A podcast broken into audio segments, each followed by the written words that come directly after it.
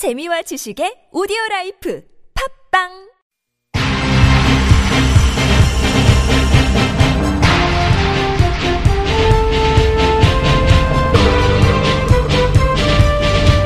색다른 시선 김종배입니다.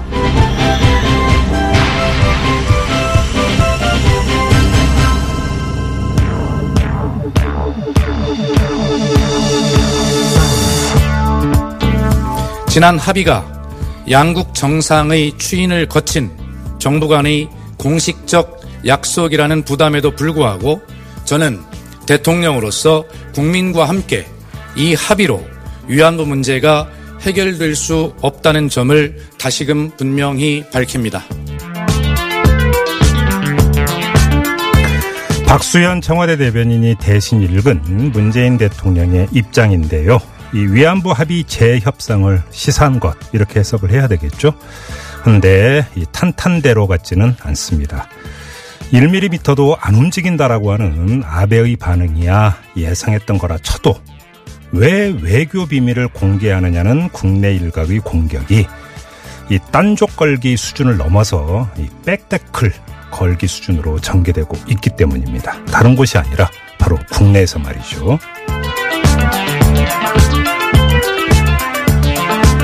색다른 시선 김종배입니다는 오늘도 우직하게 하루를 정리해드립니다. 지금 바로 시작합니다. 뉴스 따라 읽지 않고 따져 읽습니다. 시사통과 똑 기자의 뉴스 해부.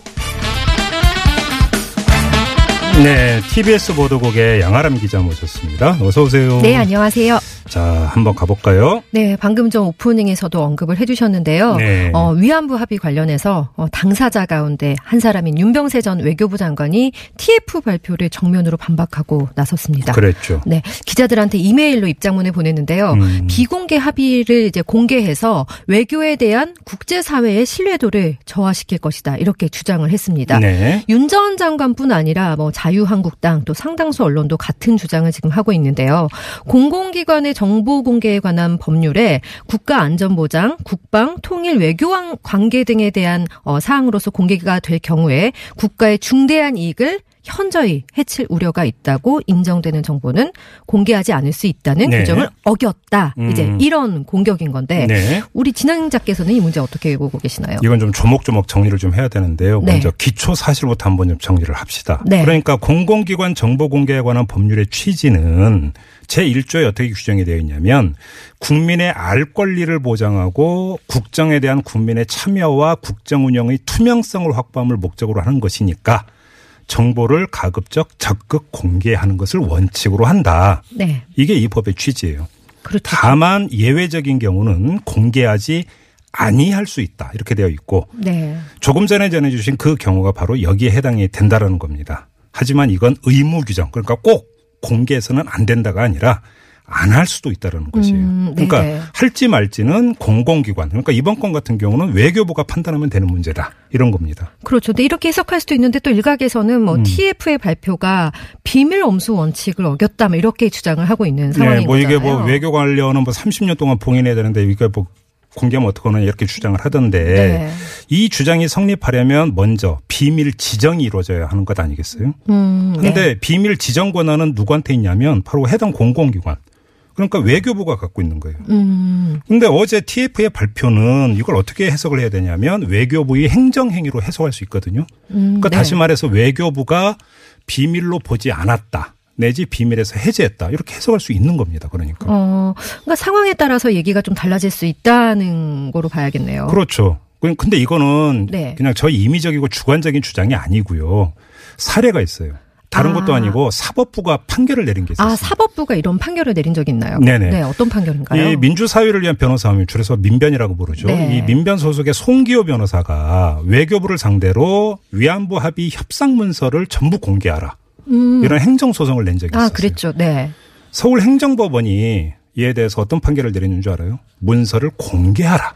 아, 공개하라는 판결을 내렸는데 그럼 그 판결 이유가 좀 궁금해지는데요. 그러니까요. 네. 자, 한마디로 요약을 하면 정보를 공개하지 않음으로써 보호되는 국가 이익. 이것이 국민의 알 권리보다 크지 않다. 음. 그러니까 국민의 알 권리가 더 중하니까 공개하라 이런 취지예요. 네. 그러니까 앞서 제가 말씀을 드렸던 공공기관의 정보 공개에 관한 법률 취지를 적극 반영한 판결이다 이렇게 볼수 있는 건데 음, 네. 조금 더 구체적으로 설명을 드리면 법원은 일본군 위안부 문제가 피해자뿐 아니라 국민 모두에게 역사적 사회적으로 중요한 문제라고 본 거죠. 그렇기 때문에 공개하라 이렇게 나온 겁니다. 음, 그렇군요.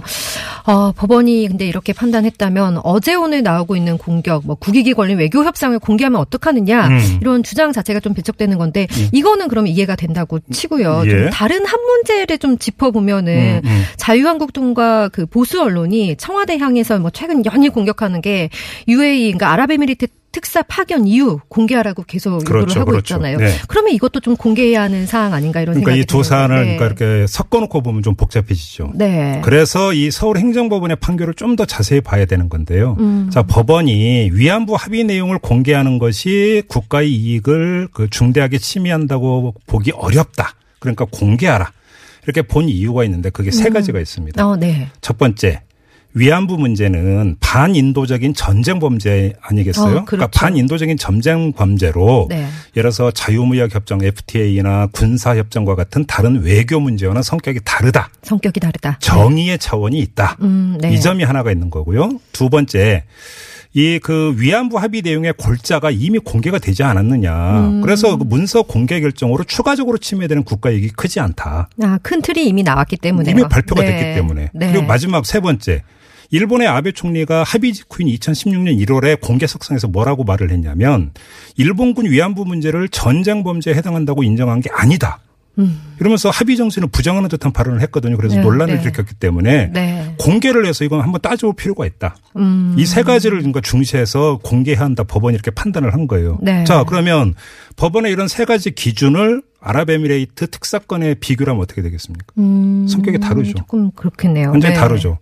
그 다음에 또 이 법원 판결에 이 사례와 같은 것 같으면서 조금 다른 또 다른 아. 판단이 있었습니다. 아, 그건 어떤 건가요? 이 송기호 변호사가 소송을 낼때 네. 공개하라고 낸 게 하나 더 있었었어요. 아, 어떤 건데? 박근혜 전 대통령하고 아베 총리가 정상회담을 했는데 이 관련해서 위안부 관련해서 이 정상회담 내용도 공개하라 이렇게 법원에 청구를 냈는데 법원은 이건 안 받아들였어요. 아, 이건 하나는 기, 각을 받아들이고. 아, 하나는 받아들이고, 하나는 안 받아들인 건데, 음. 그거는 이유가 뭐였나요? 그러니까 한일 정상회담 내용을 공개할 경우에 외교적 정치적 공방의 대상이 될 우려가 크고 향후 이루어질 수 있는 다른 나라와의 정상회담에서도 우리 정부의 신뢰성에 커다란 흠결을 가져와서 음. 외교 교섭력이 약화될 수 있다. 음. 이런 이유로 정상회담 내용은 공개하지 않아야 된다. 이런 판단을 내렸거든요. 네. 자, 이 판단은 그러면 아랍에미레이트 특사건에다가 다시 비교를 해보면 어떻게 되겠어요? 아. 임종석 비서실장이 어떤 자격으로 왔습니까? 대통령, 대통령 특사 자격으로. 특사 자격으로 그러니까 왔죠. 대통령 네. 대신 간 사람이고 어. 만난 사람은 그 왕세제였잖아요. 아랍에미레이트 국가 원수가 지금 와병 중이라는 거니까. 네. 음, 그래서 국가 원수를 대행하는 왕세제 아니었어요. 음. 그러니까 사실상의 정상회담 아니었습니까? 아. 그러니까 뭐이 법원 판결을 여기다가 대입하면 어떻게 네. 되겠어요? 공개하면 안 된다는 좀 정리가 내용으로 정리가 되네요. 이렇게 정리하고 넘어갑시다. 아. 이게 좀 논란이 커질 것 같다고 한번 쫙 네. 정리를 했습니다. 아, 네. 네. 음. 우리 또 진행자께서 이렇게 잘 짚어주셨고 다음 소식 제가 바로 전해드리겠습니다. 어, 오늘 통일부 정책혁신위원회가 개성공단 중단 결정은 어, 당시 박근혜 대통령의 철수 지시에 따라 이뤄진 것이다 이렇게 밝혔습니다. 네네. 박근혜 정부는 북한의 4차 핵실험 그리고 장거리 로켓 발사 등 도발이 잇따르니까 어, 당시 이제 2월 10일에 국가안전보장회의 NSC 상임위원회에서 개성공단 정면 중단 결정을 내렸다 이렇게 밝혔는데요. 예. 그런데 이미 그 이틀 전인 2월 8일에 박근혜 대통령이 개성공단에서 철수하라고 이렇게 문서가 아닌 구두로 지시를 내렸고요. 음. 예. 10일에는 그러니까 실제로 발표만 했던 것으로 확인이 그러니까 됐습니다. 어제는 위안부 합의에 대한 진상조사 결과가 발표됐고 네. 오늘은 개성공단 가동 중단 결정에 대한 또 그 경위에 대한 조사 결과가 발표됐고 이것도 대단히 중요한 문제인데요. 네. 이 뉴스에브 끝나는 대로 2부에서 이 문제 자세히 짚어보겠습니다. 자 다음으로 가죠. 네, 이명박 전 대통령이 실소유주라고 의심을 받고 있는 이제 자동차 부품업체 다스의 최동영 전 경리팀장이요. 음. 이전 대통령이 실소유주가 아니면 하지 못할 말을 했다 이런 말을 했거든요. 어. 네, 최 전 팀장이 오늘 그 다스의 비자금 조성 의혹 사건의 참고인 신분으로 검찰에 출석을 했는데요. 음. 조사를 받으러 가기 전에 기자들과 만난 자리에서 어, 이전 대통령이 당선인 신분일 때 이동영 씨, 이동영 씨가 그러니까 이전 대통령의 조카이자 이상은 다스 대표의 아들과 이렇게 만난 적이 있었는데 네. 당시 이전 대통령이 했던 말이 어, 실제 소유자가 아니면 저런 말 좀 못할 텐데 이렇게 음. 생각을 했다고 합니다. 네. 어, 다스의 실소유주와 대표 그리고 정호영 전 BBK 특별검사를 고발한 참여연대 민주사회를 위한 변호사 모임도 오늘 이제 고발인 조사를 받으러 검찰이 출석하기 전에 기자회견을 열었는데요. 네. 검찰이 좀 철저한 수사를 해달라 이렇게 촉구를 했습니다. 네. 그러면서 고발한 일부 혐의의 공소시효가 만료됐을 가능성에 대해서 언급을 했는데요. 음, 네. 어, 특정경제범죄 가중처벌법상 횡령 금액이 50억 원 이상이면 공소시효 어, 15년이 적용되고 또 다스 실소유주로 의심받고 있는 이전 대통령의 재임 기간은 공소시효가 중단된다고 이제 봐야 되기 때문에 그렇죠. 아직 공소시효 충분하다 이렇게 이제 음. 강조를 했습니다. 그렇군요. 자, 아무튼 이제 검찰이 수사 속도를 좀 내고 있던데요. 좀 결과 정말 주목하는 사람들 많습니다. 네. 자, 또 어떤 소식 있어요? 네, 어제 이제 다시 전해드리겠다고 한 뉴스입니다. 공직자 민간인을 사찰한 혐의 그리고 문학의 블랙리스트, 블랙리스트에 개입한 혐의 등으로 구속된 어, 우병우 전 청와대 민정수석 비서관이 구속이 이제 합당한지 판단해달라면서 네네. 구속적 부심 청구했었잖아요. 기각했죠? 그랬습니다. 네. 법원이 기각했는데 음. 어, 계속 구속 상태로 수사할 필요성이 있다고 이제 판단을 한 거죠. 그리고 저도 이거 이유 봤는데 그러니까 네. 그 국정원 시켜서 이석수 특별감찰관 뒷조사 시켰잖아요. 네, 이게 이제 그 사적인 동기로 공권력을 남용한 것 네. 이거는 증거인멸에 우려가 있다 이런 그 판단을 했던데 대단히 중하게 보고 있는 것 같아요 법원이 이 문제에 네. 대해서. 그런데 이제 조윤선 전 청와대 정무수석 비서관 같은 경우 이제 검찰이 구속영장을 청구했었는데 이거는 이제 기각이 됐습니다. 네. 조전 수석은 뭐 국정원에서 특수활동비 뇌물을 수수하고 또 정경련에 압력을 넣어가지고 보수단체들이 지원하도록 공모한 혐의를 받고 있는데 네. 어 이거 영장을 자- 전담한 그 판사가 담당한 판사가 오민석 영장 전담 부장 판사인데요. 네. 어, 범죄 혐의에 대해서 다툼의 여지가 있다. 도망 증거 인멸의 염려가 있다고 보기 어렵다. 좀 자주 들어봤던 내용이죠. 네. 이러면서 검찰이 청구한 구속영장을 음. 기각했습니다. 음. 어, 검찰이 이제 크게 반발했는데요. 같은 혐의로 어, 조전 수석과 같은 혐의로 부하 직원인 허현준 전 청와대 비서관은 구속이 됐는데 네. 상급자이면서 게다가 뇌물수수 혐의까지 있는 조전 수석은 책임을 면했다면서 형평에 어긋난다 이렇게 음. 반박을 했습니다. 그리고 이제 범죄 혐의에 대해서 다툼의 여지가 있다라고 하는 건 이제 뇌물죄 네. 관련해서 이게 뇌물죄가 성립이 될 수 있는지는 좀 따져봐야 된다 이런 취지인 것 같은데 돈을 줬다라는 전직 국정원장들은 뇌물 공여 혐의로 구속 기소됐잖아요. 그러니까요. 네, 또이 그 상관관계도 있다 이런 지적이 좀 나오고 있던데요. 네. 자 그리고 크레인 사고가 또 발생했네요. 네, 안타까운 지금 아, 사망 사고들이 계속 나오고 있는데 네. 대형 크레인이 시내 버스를 덮쳤습니다. 그래서 한 명이 숨지고 15명이 다쳤는데요. 네. 오늘 오전 9시 40분쯤이었고요. 서울 강서구 등촌동의 한 건물 철거 현장에 있던 대형 크레인이 넘어졌거든요. 그러면서 음. 이제 주변 중앙버스 차로에 정차 중이던 시내버스 위로 떨어진 겁니다. 예. 어, 그래서 이 사고로 50대 여성 한 명이 숨지고 또 한 명은 중상을 입었는데요. 네. 소방 당국이 지금 이제 보기로 70톤짜리 크레인이 5톤짜리 굴삭기를 그 철거 중이던 건물 옥상으로 들어 올려서 옮기는 과정에서 네. 무게를 이기지 못해서 이게 넘어진 것으로 이렇게 보고 있습니다. 이 크레인 문제는 저희가 염치 있는 세상에서 한번 그 짚었고 이때 구조적인 문제 매달 나오더라고요. 크레인 네. 사고가 정말 좀 심각하다 이 점을 좀 짚어봤는데 어떻게 좀 빨리 좀 이건 좀 방안을 좀 찾았으면 좋겠습니다. 되풀이된다면 이건 더 이상 우연이 아니에요. 이거는. 아, 네. 네.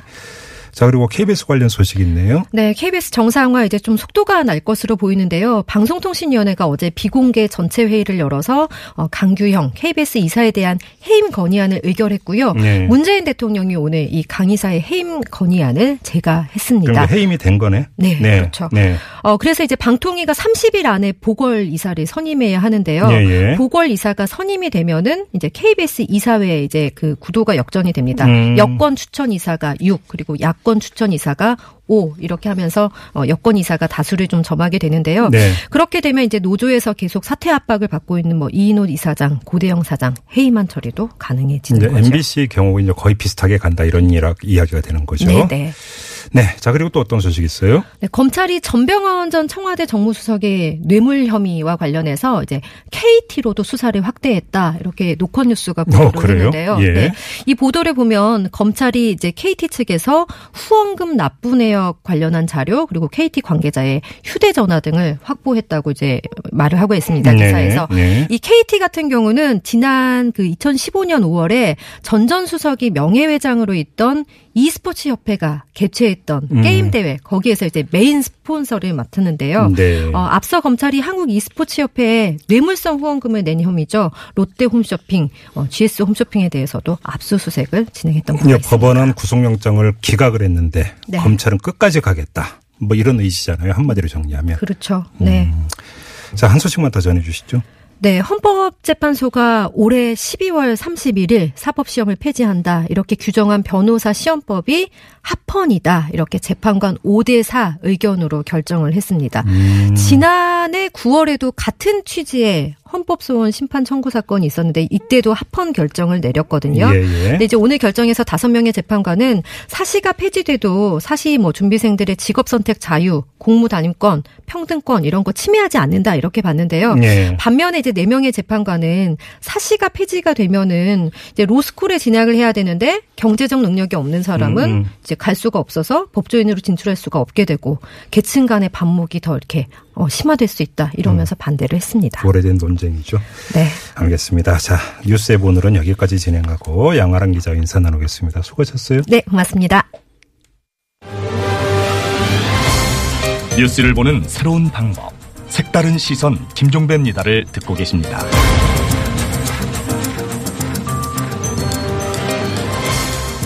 지난해 2월 10일이었죠. 박근혜 정부가 개성공단 가동 중단 조치를 전격적으로 취합니다.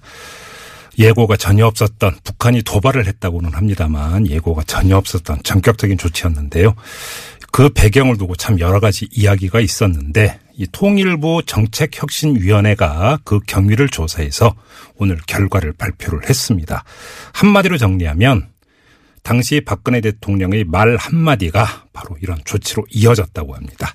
자, 이 문제 지금부터 자세히 알아볼 텐데요. 먼저 이 당사자겠죠? 이 개성공단 입주업체 쪽 관계자 연결하겠습니다. 개성공단 비상대책위원회 신한용 위원장 연결합니다. 여보세요? 예, 여보세요. 안녕하십니까? 예, 안녕하세요. 신한영입니다. 예. 네, 오늘 그 입주업체들, 그러니까 비대위 회의가 있었던 걸로 알고 있는데요. 어떤 논의가 있었어요? 끝났습니다. 네. 그 뭐 여러 가지 뭐 오늘 회를 보내면서 뭐 네. 정리된 그런 의견들을 교환했고요. 네. 무엇보다 오늘 이제 말씀하셨듯이 통일부 혁신안이 이제 혁신팀에서 그 발표가 있었지 않습니까? 음. 네네. 그래서 좀 늦은 감은 있지만 음. 저희는 뭐 신년에 음. 그런 발표 내용을 근거로 해가지고 네. 어, 좀 왜곡된 그런 음. 우리의 입장을 그동안에 알려진 입장을 네. 좀, 좀 이렇게 정리를 해서 음. 우리 입장을 좀 내놓을까 그렇게 생각을 하고 있습니다. 아, 연초에 입장 내놓으실 계획이세요? 이거 뭐 내일 일단 당장 우리 성명서를 좀 발표할 예정으로 있습니다. 음, 그러면 뭐 어떤 성명서 골격은 좀 나왔을 거 아닙니까? 어떤 입장이세요? 뭐 지금 하고 있는데 우리 입주 기업들이 그 동안에 이제 뭐 우리가 뭐냐면 지금 말씀하셨듯이 대통령 말 한마디로 이제 그게 전격적으로 폐쇄가 됐지 않습니까? 예, 예. 이렇게 폐쇄가 된 또 사유가 음, 그 개성공단 임금이 뭐 핵 미사일 개발에 이제 전용이 되어진다. 그렇죠, 뭐 그렇죠. 이런 내용이었었거든요. 네. 근데 그 당시 이제 장관도 그랬고 어, 신정부에 새로 오신 그 장관님께서도 음. 그러한 이제 근거가 될 만한 흔적은 없다 이렇게 얘기가 되어졌음에도 불구하고 네. 국민들은 대다수 이제 그렇게 알고 있어요. 음, 이 명예 회복이 좀 필요하다는 얘기고요. 그러려면 이제 그 정부의 어떤 그 뭡니까 그 사과가 좀 있어야 되고 아, 그리고 이제 그 예. 책임자 그때 이제 관련 책임자들도 음, 음. 뭐 나름대로 좀 물어야 책임을 물어야 되지 않느냐 네. 이런 얘기입니다. 근데 뭐 최고 책임자가 박근혜 당시 대통령 아닙니까? 그렇죠. 대통령이죠. 근데 그, 이제 그 라인에 있었던 음, 음. 결정을 지시를 했을 때 네. 그냥 그대로 이제 고지고대로 이렇게 실행에 옮긴 음. 그 관계자들의 어떤 책임성을 좀 묻는 거죠. 음, 알겠습니다. 아무튼 뭐 이 경위가 한마디로 정리하면 박근혜 당시 대통령의 독단이라고 해야 됩니까? 단독이라고 해야 됩니까? 아무튼 이 말 한마디로 모든 게 이제 이렇게 일사천리로 진행이 됐다는 거 아니겠어요? 그때 당시에는 이제 통치권 차원에서 했다라고 하는데 네. 참 이게 통치권 차원이라는 그 말 자체가 좀 애매한 거죠. 음, 그래요. 통치권 행사라고 하는 것 자체를 인정을 못 하신다 이런 말씀이시네요. 네, 그렇죠. 예, 예. 예. 근데 그러니까 사실은 좀 오늘 그 혁신위원회 발표에서도 이제 빠진 내용이 이게 이제 그 공식적으로 이제 조치가 결정이 된 건 2월 10일인데 박근혜 대통령이 당시에 지시를 내린 건 2월 8일 이틀 전이라는 거 아닙니까? 2월 8일에 이미 이제 지시가 떨어졌었고 그러니까요. 2월 10일 날 NSC가 또 열렸었거든요. 그러니까요. 그것은 이제 음. 그때 당시에는 지금까지는 2월 10일 날 결정된 거다. NSC에서 네. 그 박근혜 대통령의 단독 지시가 아니라 네, 네. 이렇게 되어졌는데 결국은, 그게 이제 밝혀진 게 요식 행위였다라는 음. 게 이제 그래서 궁금한 게 뭐냐면 2월 8일에 박근혜 대통령이 이 지시를 내릴 때 누구의 조언을 받았는가 이 세간에서 이 최순실 역할론이 계속 나왔었잖아요. 그래서 이제 저희가 이제 그때 특검에다가도 예. 어, 최순실의 어떤 그 의혹을 음. 좀 밝혀달라라고 이제 저희가 이제 질의서를 냈었거든요. 예. 그게 이제 받아들여지는 않았고 예. 뭐 했던 뭐 그런 의혹은 뭐 지금까지 쭉 이렇게 진행되어졌었고 뭐 일간지에서도 이제 또 그걸 보도한 바가 있어요. 그러니까요.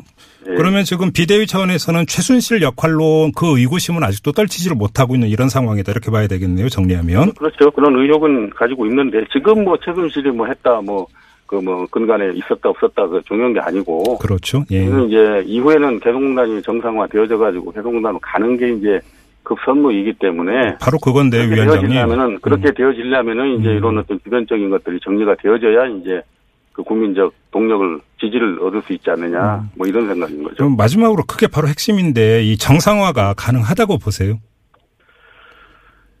좀 여러 가지 상황 국내적 상황을 보면은 좀 이렇게 캄캄한 그런 상황인데 그러니까요. 뭐 예. 결국은 이제 뭐 그것들이 어느 때 또 어느 상황에서 또 음. 바뀔 수 있는 그런 근간도 여전히 있다라고 볼 때 네. 우리는 그렇게 희망을 가지고 있고 그 음. 희망대로 이제 될 가능성도 여전히 있다. 그리고 이제 신정부의 어떤 대북 정책 중에 하나가 네. 한반도 신경제 지도를 이제 이제 쓰자 이런 얘기지 않습니까? 그렇죠. 그렇죠. 그 신경제 지도를 쓰려면은 그동안에 이제 가장 가까이 있었던 개성공단이 음. 언급이 되어져야 되고 개성공단이 정상화되어져야 예. 그것이 가능하기 때문에 예. 뭐 정부가 이제 그런 정책을 유지하지 유지하는 한은. 뭐 가능한 어떤 그런 방향이 아닐까 우리는 그렇게 기대를 그러면 문재인 정부하고 혹시 개성공단 정상화 내지 재가동과 관련해서 이야기 나눠보신 적이 있어요? 아니 그러면 이제 우리가 통일부에서 이제 주관 부서인데 네. 늘 이제 그 통일부 개성공단 공업지구 이제 기획단이라는 데가 있어요. 예, 예, 예. 그게 이제 우리 개성공단이 의미가 없다라고 하면 그 조직부터가 해체되어져야 되지 않습니까? 네 네네. 뭐 지원 재단도 있고요. 개성공단 공업지구 지원 재단. 뭐 이런 데하고 늘 협의를 하면서 네. 어제도 이제 그 우리 국회에서 개성공단 상품 전시회를 또 했어요. 올해로 12번째 하는 건데 네. 공단 닫아놓고 그게 무슨 의미가 있느냐라고 이제 뭐 얘기할 수는 있지만 그런 희망이 있기 때문에 음. 뭐 정부와 이렇게 협조를 해서 이렇게 그 끈을 아유. 이어가고 있는 그런. 아직 끈은 놓지 않고 있다 이런 말씀이시네요. 예, 예. 네, 알겠습니다. 위원장님 말씀 잘 들었어요. 예, 감사합니다. 네, 지금까지 개성공단 비상대책위원회 신한용 위원장이었고요. 자, 이번에는 이 통일부 정책혁신위원 가운데 한 분 연결해서 자세히 얘기 나눠보겠습니다. 임을줄 경남대 교수 전화 연결합니다. 여보세요. 아, 여보세요? 예, 안녕하세요, 교수님. 예, 안녕하십니까? 네, 지금 방금 전에 어, 개성공단 비대위 위원장하고 이야기 나눴는데요. 이 예. 당시 박근혜 대통령의 통치권 행사 차원도 인정하기 힘들다 이런 입장을 내놨습니다. 예. 위원으로서 어떻게 받아들이세요? 예, 어, 사실 그, 이 남북 관계가 대단히 정치적인 영역이긴 합니다. 네, 네. 어, 이제 그렇지만 그 이전 정부 또는 과거 정부에서 어, 남북 간에 합의되었던 중요한 그런 내용들 음. 또는 뭐 개성공단 같은 이런 중요한 사업들이 네. 정권이 이제 바뀌었다고 해서 어그 통치 행위라는 이름으로 음. 어, 기존의 성과를 그, 그 무시하고 음, 네. 또 어떻게 보면 법을 초월해서 음. 이런 결정들이 이루어져서는 안 된다는. 어, 그런 이제 강한 문제 의식을 가지고 네. 어, 활동을 해왔습니다. 네, 지금 그 통일부 정책혁신위원회도 바로 이 법을 초월했다라고 하는 이 점을 이제 그 지적을 하셨던 것 같던데요. 자, 그러면 당시에 법, 법 절차에 따르면 어떻게 썼어야 되는 건가요?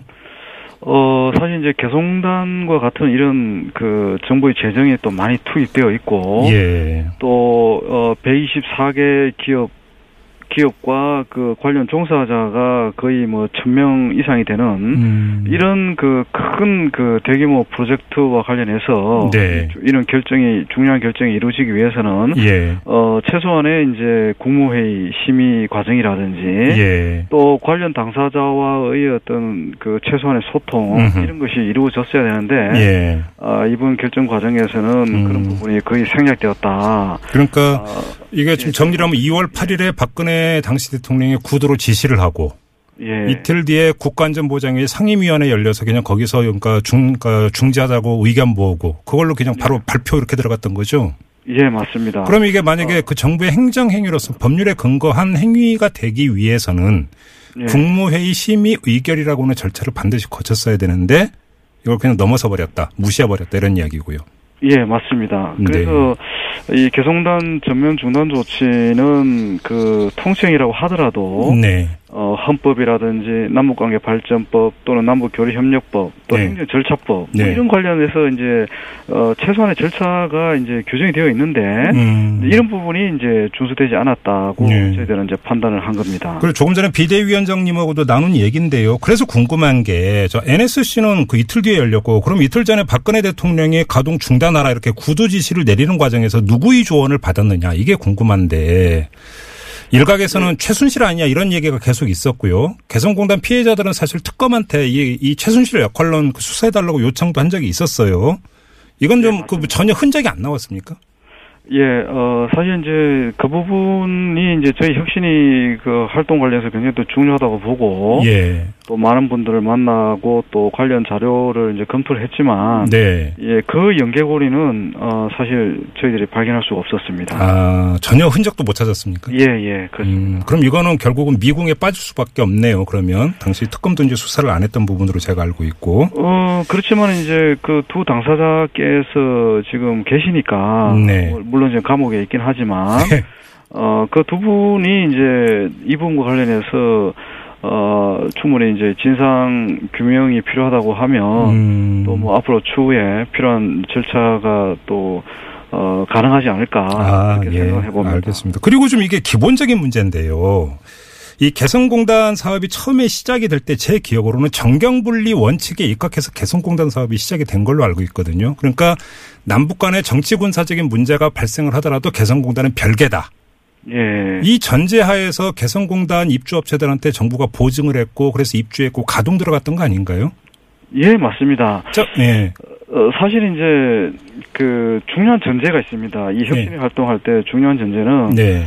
북한의 책임을 저희들이 절대 외면하는 게 아닙니다. 네네. 북한의 핵과 미사일을 계속 그 실험 발사를 했고 음, 또 그러게 그러면서 이제 안보 위기가 고조가 되고 네. 어 그래서 이제 국가 차원에서는 그 개성단에 있는 그 체류하고 있는 우리 근로자들의 안위를 음, 또 걱정할 수 있는 부분은 충분히 저희들이 감안을 했고요. 예. 어, 그렇지만 이제 이 핵과 미사일 발사는 그 이전 정부에서부터 계속 진행되어 왔고, 네. 어, 그러면서도 이제 어떻게 보면 개성단이 안전 보장에 또 안전판, 역설적으로 보면 또 오히려 남북 관계의 긴장 수위를 조절하는 네 네. 또 안전판 역할을 해왔다는 부분을 또, 네네. 또 평가하지 않을 수가 없었고요. 음, 음. 어, 그러면서 이제 방금 그 이제 사회자님 말씀대로 어, 정치와 이 경제 이 협력은 이제 분리해야 된다. 네네. 특히 이제 그 시장 경제 원칙과 아, 자율성을 그 기, 자율성을 최대한 존중하는 그 토대 위에서 음. 어, 민간 교류 협력을 추진해야 된다. 이런 네. 부분들을 과거 정부가 반복적으로 어, 확인하고 또 그러니까요. 강조했고 또 음. 법에도 규정이 되어 있죠. 그러니까 왜 제가 이 질문을 왜 드렸냐면 일각에서는 당시에 상황론을 얘기를 한단 말이죠. 1월에 이제 그 4차 핵실험이 있었고 2월에 미사일을 쏘아 올리니까 이런 문제 때문에 그 개성공단 그 폐쇄로 간 것 아니냐. 이런 이제 상황론을 제기하는데 이게 개성공단에 대한 원칙적인 접근법에 따르면 또 다른 이야기 아닌가 싶어서 질문을 드린 겁니다. 예, 어, 그, 그런, 이제, 반론 제기는 저는 뭐, 전혀 무시할 수 없는 반론 여파입니다. 네네. 예, 국민 여론이라는 게 또 굉장히 중요하고요. 음, 음. 저희들도 충분히 감안했고, 네. 근데 사실 이제 이 개성단이 갖는 그 이 대북 정책이라든지 또는 통일 정책이 갖는 여러 가지 의미라든지 네. 또 북한을 좀 더 전략적으로 한번 변화시켜 보자는 음. 그런 여러 가지 복합적 의미를 갖고 있는 그런 수단인데 예. 아 이제 대통령이 굉장히 짧은 시간 안에 음흠. 어, 결정을 해서 그걸 그대로 그런 지침을 하달을 해서 네. 이 폐쇄되는 이 과정들이 음. 아, 이 우리는 어떻든 민주정부, 민주, 그 자유민주주의 사회에 살고 있고, 예. 또이 자유민주주의의 핵심 본질이 법치주의인데, 음.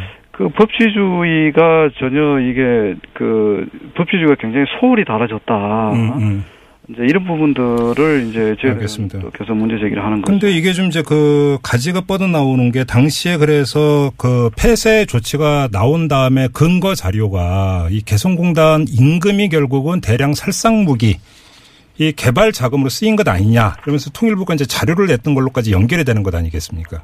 예, 맞습니다. 근데 이 자료가 근거가 없는 자료였다면서요?